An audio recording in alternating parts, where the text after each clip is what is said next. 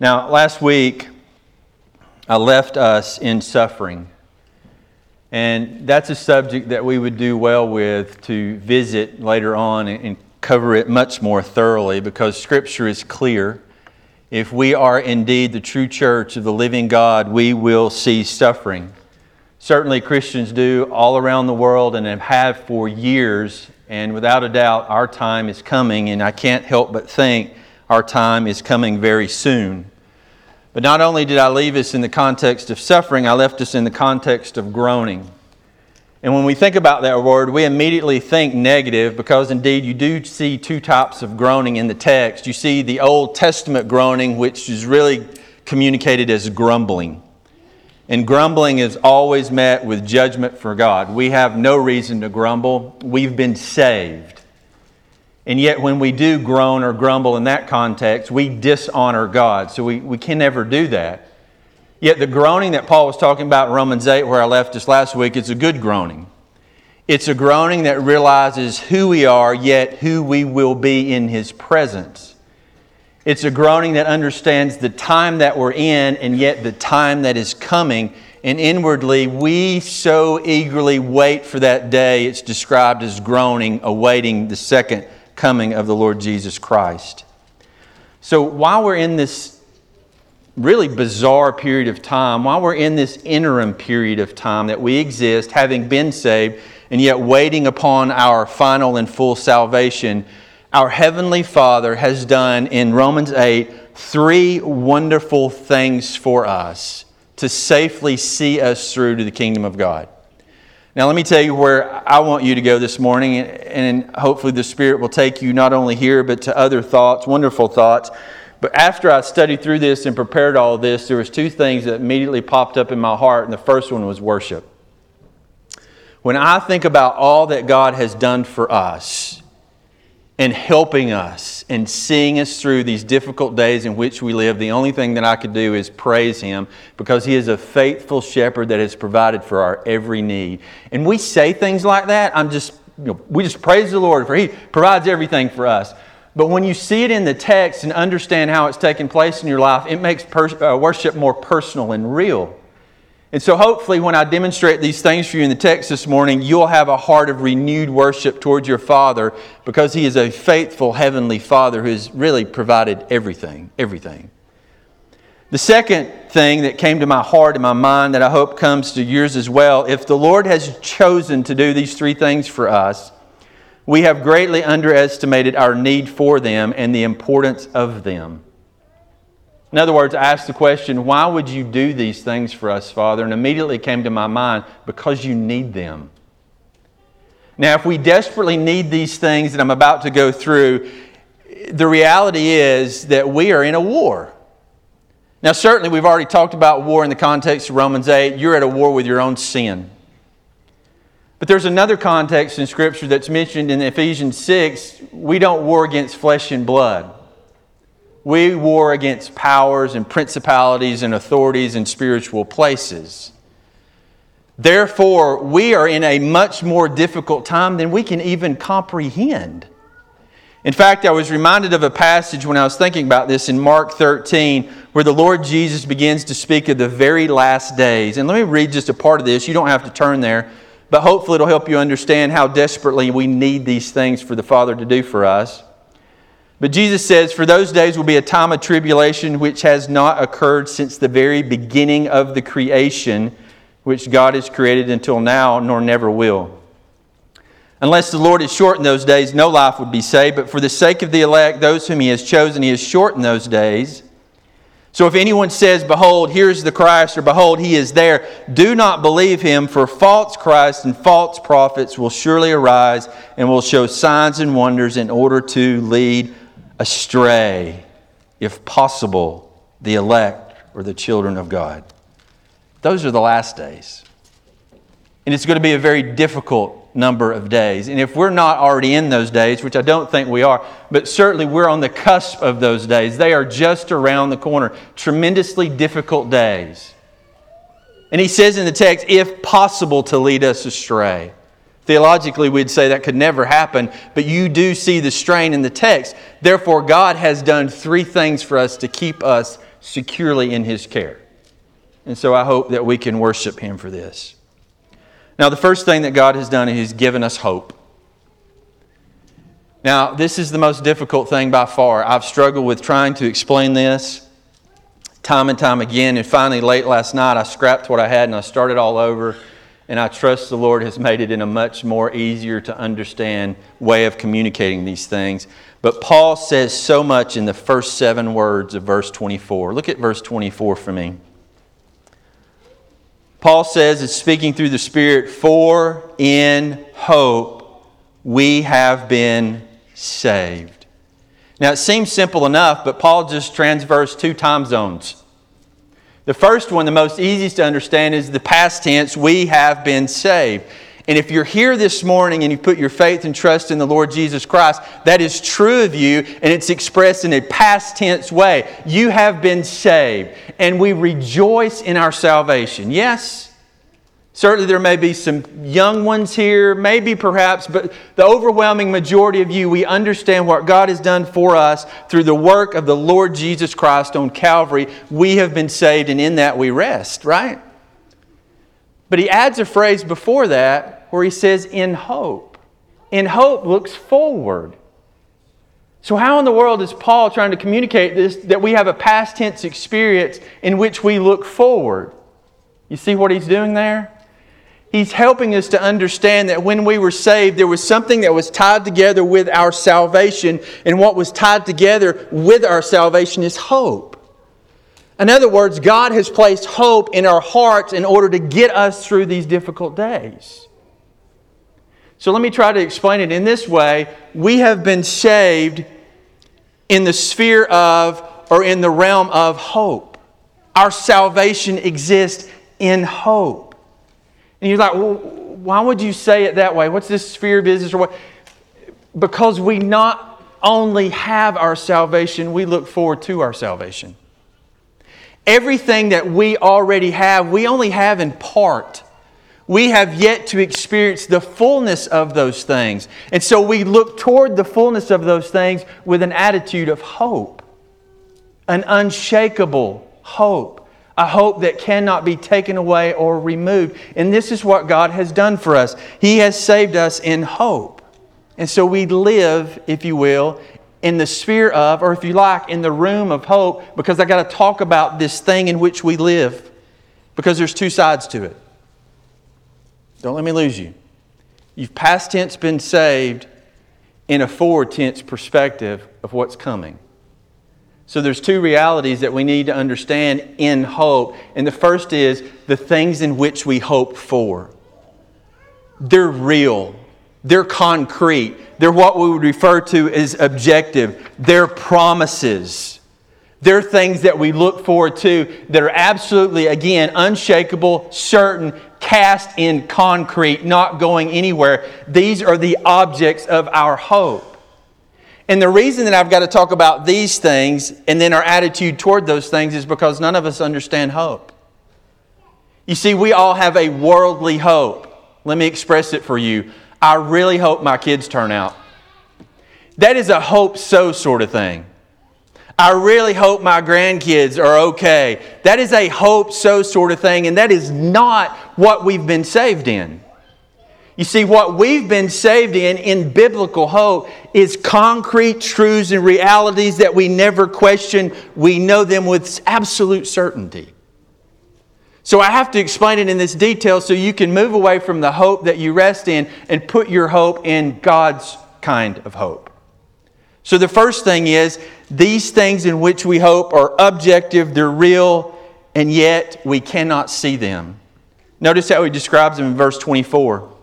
In hope we have been saved, but hope that is seen is not hope, for who hopes for what he already sees?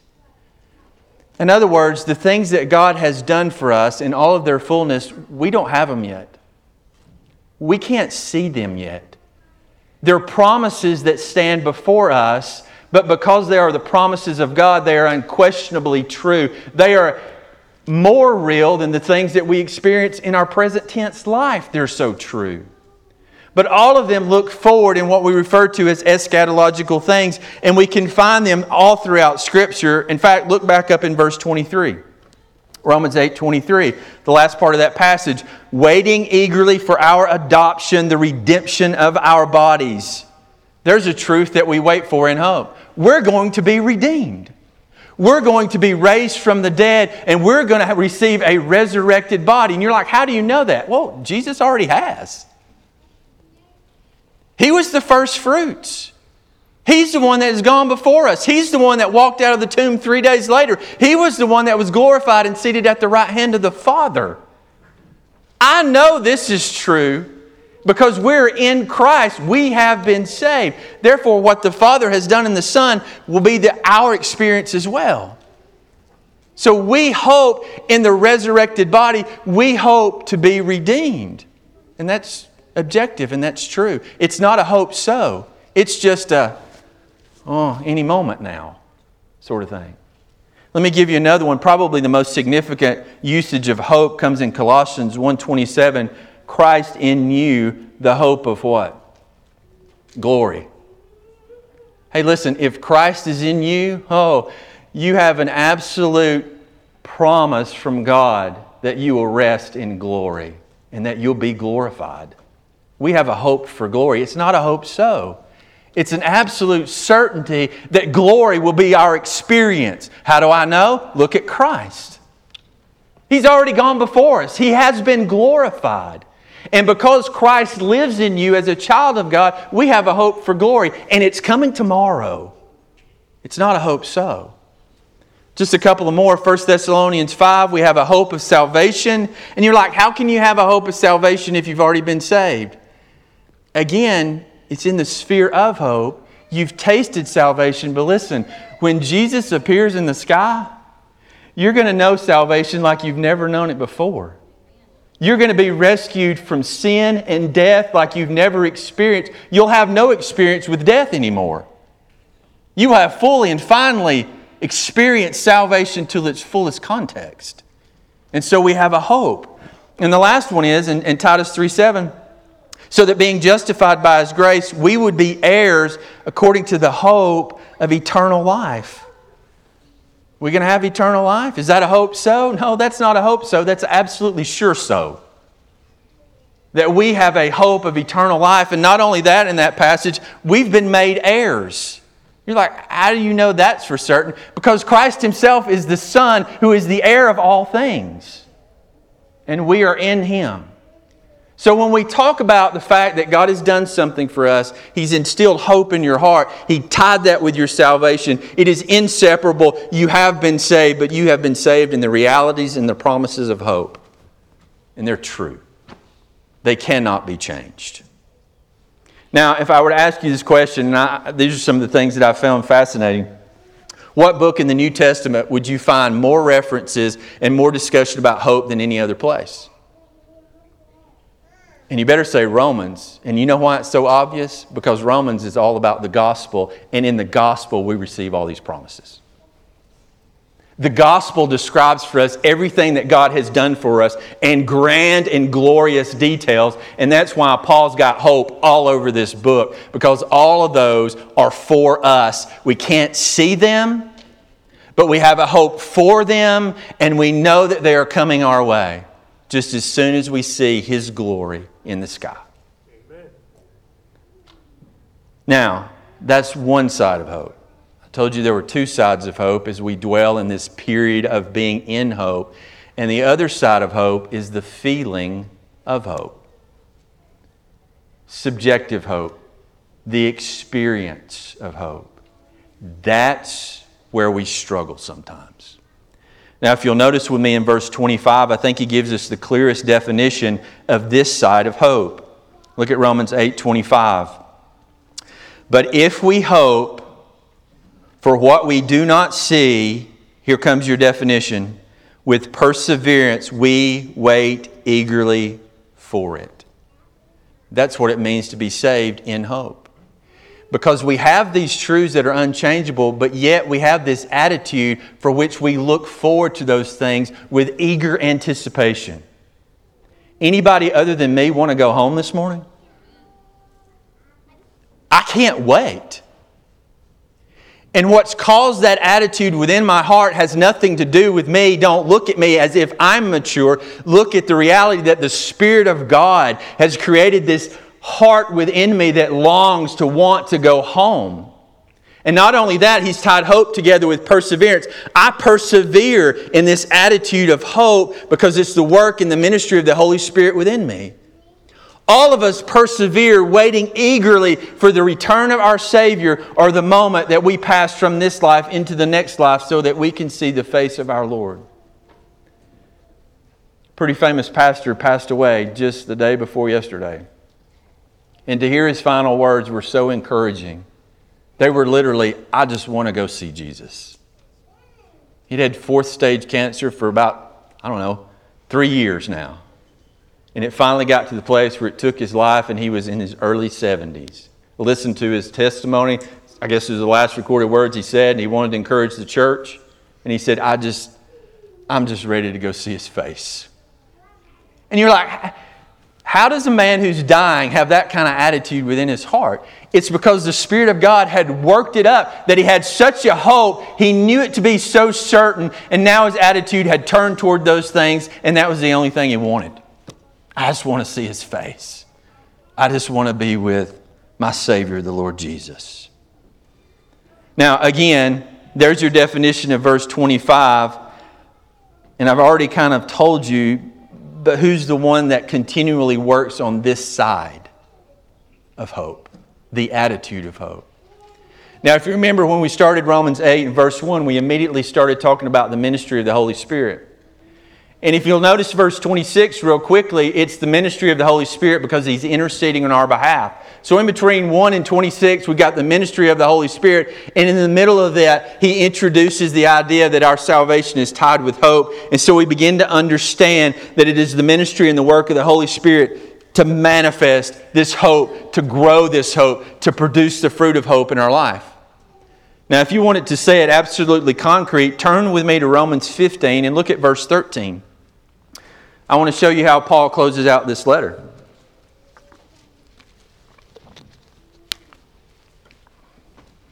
Romans chapter 15, verse 13. Look at Paul's prayer.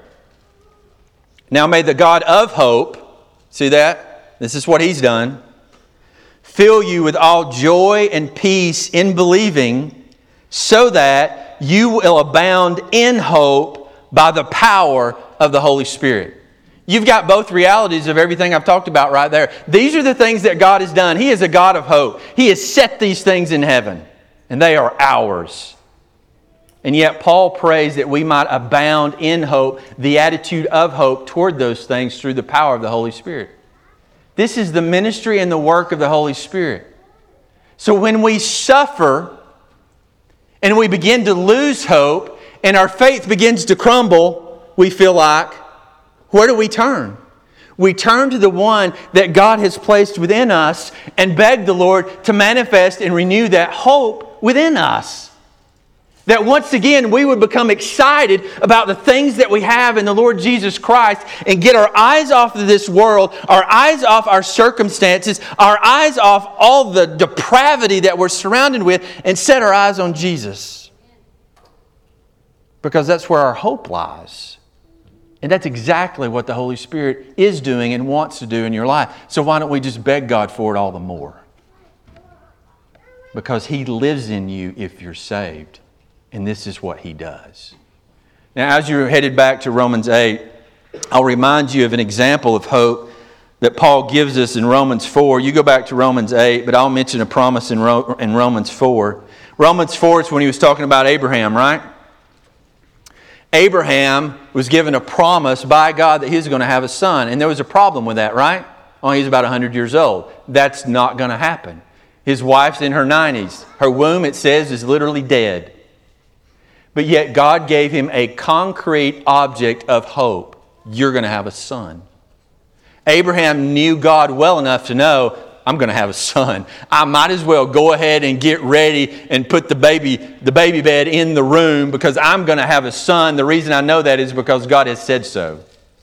But listen to how he describes his attitude of hope.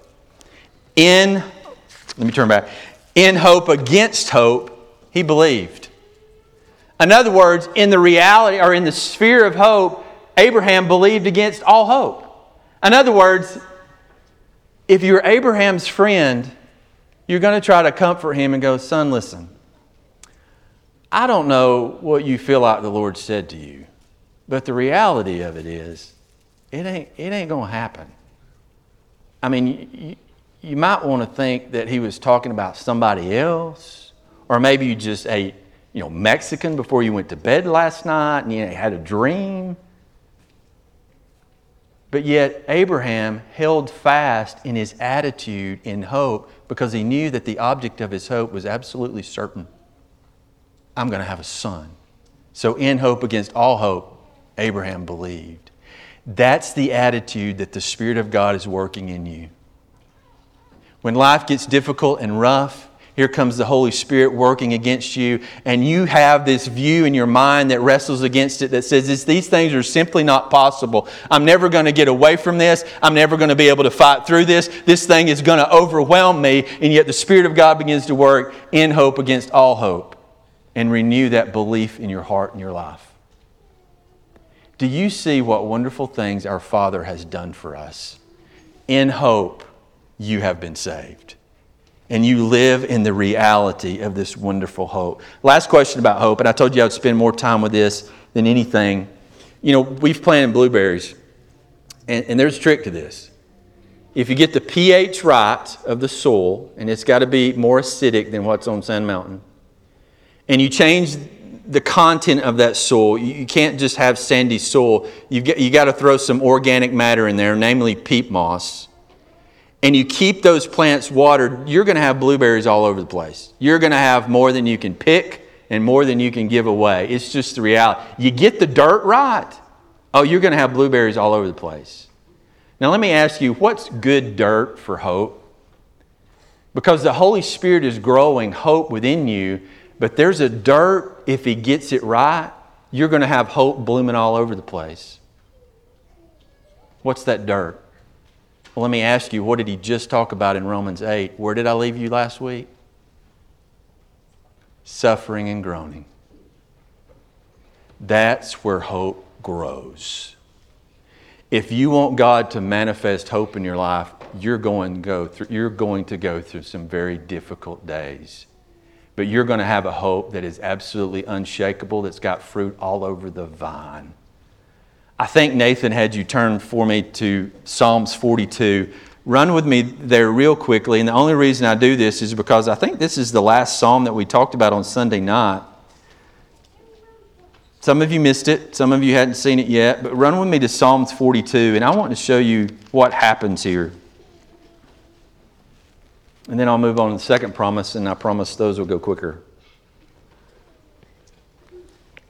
Psalms 42. Look at verse 3. My tears have been my food day and night, while they, my enemy, say to me all day long, Oh, where is your God?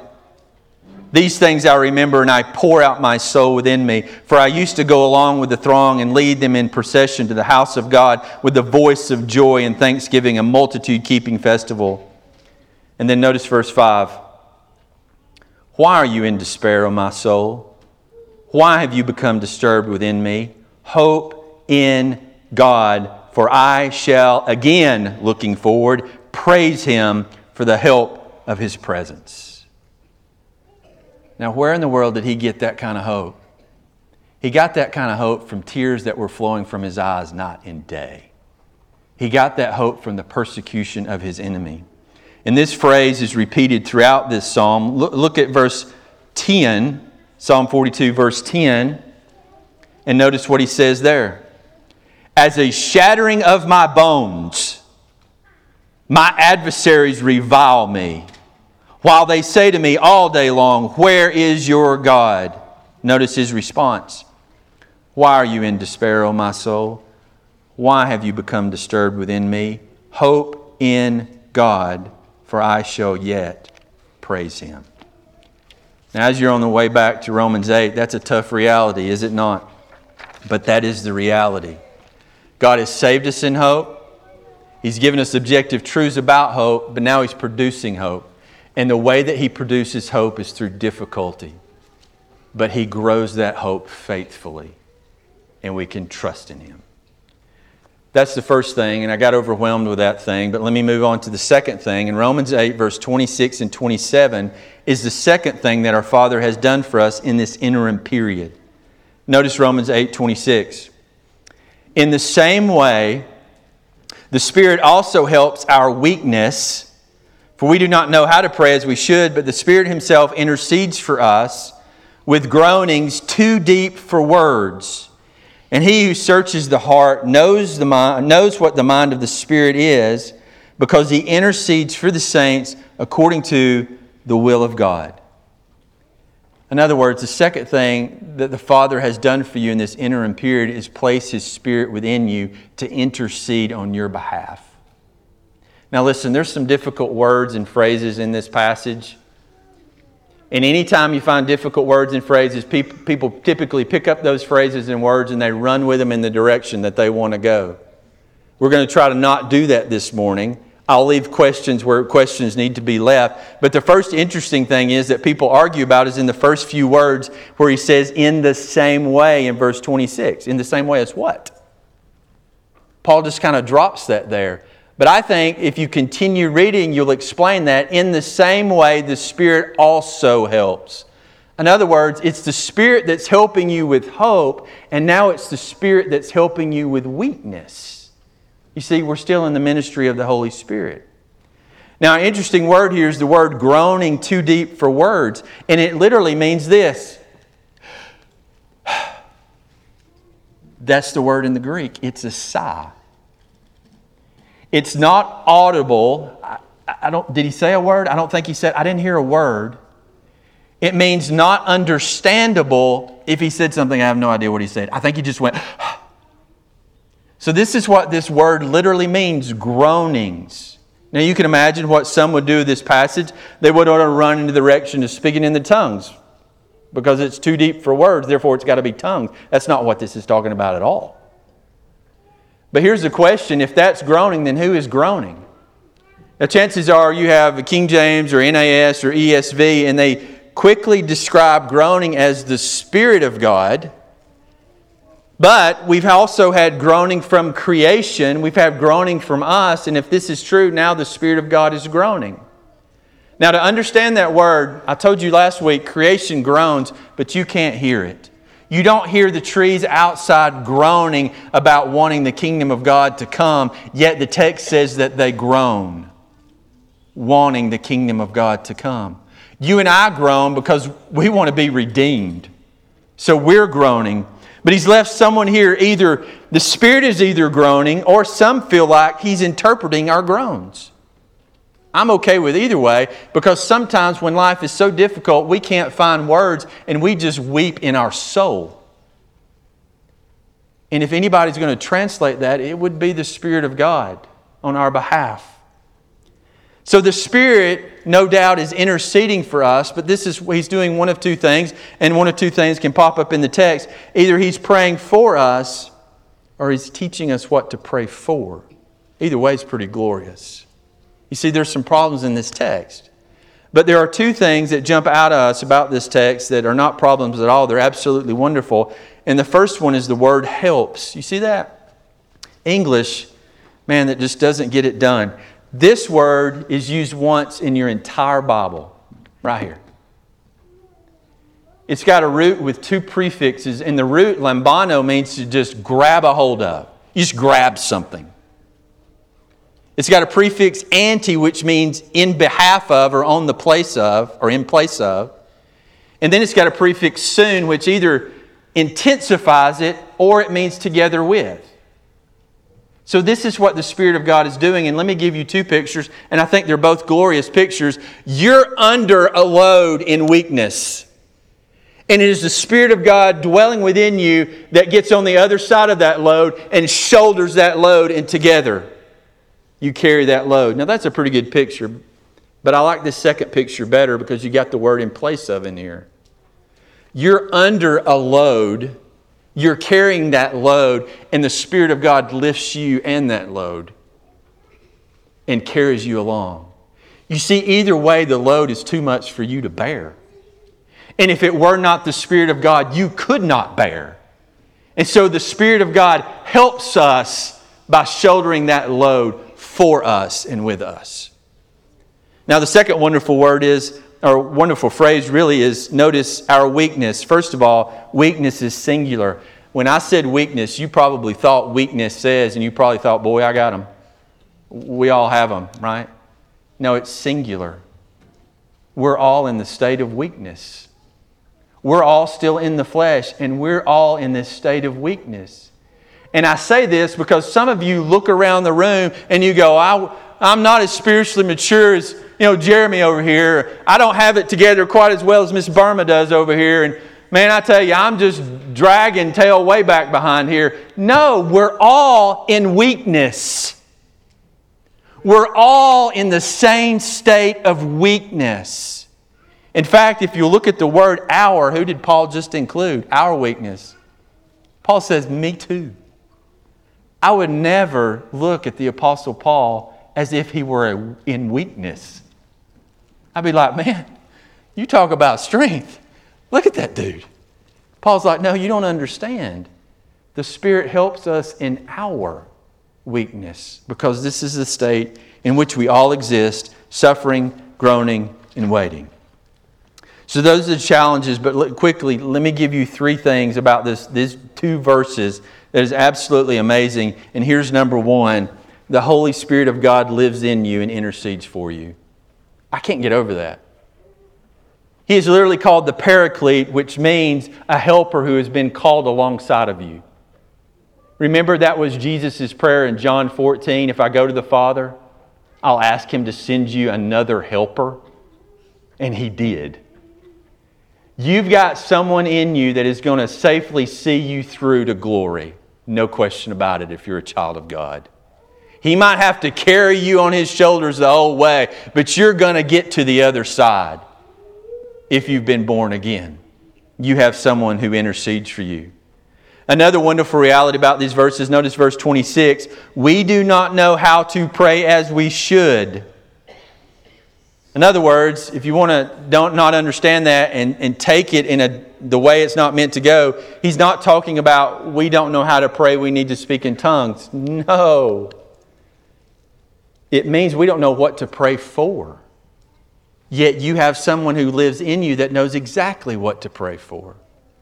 Let me give you a quick example of 2 Corinthians 12 when Paul talks about the thorn in his flesh. And this is so important to help you understand some things in your life. Listen to this. Paul writes, Because of the surpassing greatness of the revelations, for this reason, to keep me from exalting myself, there was given me a thorn in the flesh, a messenger of Satan to torment me, to keep me from exalting myself. Concerning this, I begged or implored the Lord three times that it might leave me. But he said to me, My grace is sufficient for you, for power is perfected in weakness. Most gladly, therefore, I will rather boast about my weakness, so that the power of Christ may dwell in me. Here's a wonderful example of the Spirit of God interceding on Paul's behalf. Lord, take this thing away from me. I can't take it anymore. The Holy Spirit, Lord, don't listen to him. If you take it away from him, he's going to manifest himself in pride. He's going to exalt himself. Don't take it away. Second time, Paul, Lord, take this thing away. I can't take this thing anymore. The Holy Spirit, Lord, if you take that thing away, Paul's going to be filled with pride. Don't take it away. Third time, God, please, I'm begging you Paul weeps. Take this thing away from me. The Spirit of God turning to the Father Father, don't take it away. And then Paul finally gets it. Father, I'm so glad you didn't take it away. Because if you had taken this thing away, I would have been filled with pride and dishonored you in my life. God, I boast about weakness. What you have done has been good for me and I praise you all the more. if the Spirit of God was not living in you, God just might answer all your prayers. And let me tell you, you don't want that to happen. Because some difficulties you absolutely need because God is producing Christ in your life and you need them. You don't want them. In fact, you probably hate some of them, yet God has determined in His wise sovereignty that you need them. And so the Spirit of God begins to pray. Notice verse 27, the very last part of this passage. He intercedes for the saints according to the will of God, and He knows it without question. Aren't you glad that the Lord has given somebody in you that knows exactly what you need to produce Christ in you? Oh, we need to be careful with our prayers. We need to be careful for what we ask God for. But thankfully, we have someone who intercedes on our behalf. Last thing the Father has done he's given us a promise. Look at 8:28 for me. Romans 8:28, we know that God causes all things to work together for good to those who love God, to those who are called according to his purpose. Y'all, this is not this is not your average promise. In fact, I could argue this is the grandest promise that you're going to find, at least top 5 in the scriptures. This is a powerful promise of God. In fact, the first word in the text, I believe, is in the emphatic position because Paul wants you to understand the first word. Look at the first word knowing. He even put it in a perfect tense. You stand in the state of knowing. And when I read that and began to see that, I began to argue with Paul. I'm like, Paul, if we really knew this, we would never complain. Paul, if I really knew that God works all things to the good, I'd never fuss about anything. I'd never whine. I'd never cry. I'd never ask you to take anything from me that I didn't like. And yet, Paul says you stand in the state of knowing. And I would say, Paul, no, I think we stand in the state of forgetting. We know this to be true. But I don't think we know it nearly as deeply as we ought to know this. Because if this right here is true, the only thing left for you and I to do is sing and praise and go about in joy and thanksgiving. If we really knew this promise to the depth of what Paul says that we know it, there'd be praise on our lips all day long because of this wonderful promise. Now let's get into the promise just a few moments. I'm almost done. Please, I appreciate your patience. But notice what God does God works. Stop right there. How about that? We thought that He worked six days and He sat down and He rested. No, you need to understand for His children, He works day in and day out every single day. This is what God is doing on your behalf. The one who created the heavens and the earth personally works on your behalf. How about that? In order to see you through to the other side. And notice what God is doing. He is working in all things. Nothing is left outside of the Maker's hands. Everything. And He's working all things, it says, to good in some way. And it does not say that all things are good. That thorn was not good. Paul's like, no, this is a messenger of Satan to torment me. This is not good. And the father's like, I, I understand that, but what I'm doing with it is good. Cancer is, is not good. And if any of y'all get weird around here, praising God that He gave you cancer, I'm going to be like, no, no, you're weird, man. I'm not there and I don't want to get there, but I do know what God will do with that cancer in your life is good. Ain't that right, Julie? It's good. Can you believe what the Father has done for us to get us through this period of time so we go running into glory, not missing a thing? God works all together for good. So the last thing is, and I'll leave you with this He, he did this for everybody? Does He do this for everybody? No. There's two phrases that modify who He does this for. For those who love God. Now, I don't know if you missed that, but back in Romans 1, we talked about those who hate God. They are haters of God. You see, they've rejected the Lord Jesus Christ, and God has given them over, and they've become haters of God. We haven't rejected Christ, we've run to Christ, and therefore we are described as the lovers of God. But it's not just that. The last phrase, notice with me, why is it that we love God? Well, it's because He first loved us. To those who are called according to His purpose. I'll leave you with this. You know why you love God? Because God has done a work in your heart when He called you. This is the effectual call. This is not my call. I call you all the time. Turn from your sins and put your faith in the Lord Jesus Christ. I do it often. But when the Spirit does it, you come running. You see, I talked to Brooklyn. I explained to her the gospel. I called her to believe in the gospel. But that wasn't the call she needed. She needed the Spirit's call. She needed the effectual call. And when He called, she came running. That's what we desire. That's what we need. And for those who have heard that call, this promise stands for all eternity. God has given you a promise. God has filled you with His Spirit. And firstly, God has caused within you to live in the realm of hope, anticipating what is coming. Last thing, have you responded to the call of God? I told everybody from my son to Brooklyn to White, don't resist. When he calls, go. In fact, I told my son, just say yes. And I told you this before, I know many times I had preached a sermon on missions, and I got finished, didn't even present the gospel. Jonathan came walking up to me and he goes, I said yes. What? God saved me, Dad. What? God called me and I said yes. Amen. Young people, maybe older people, when He calls, you throw everything in your hands up in the air and you go.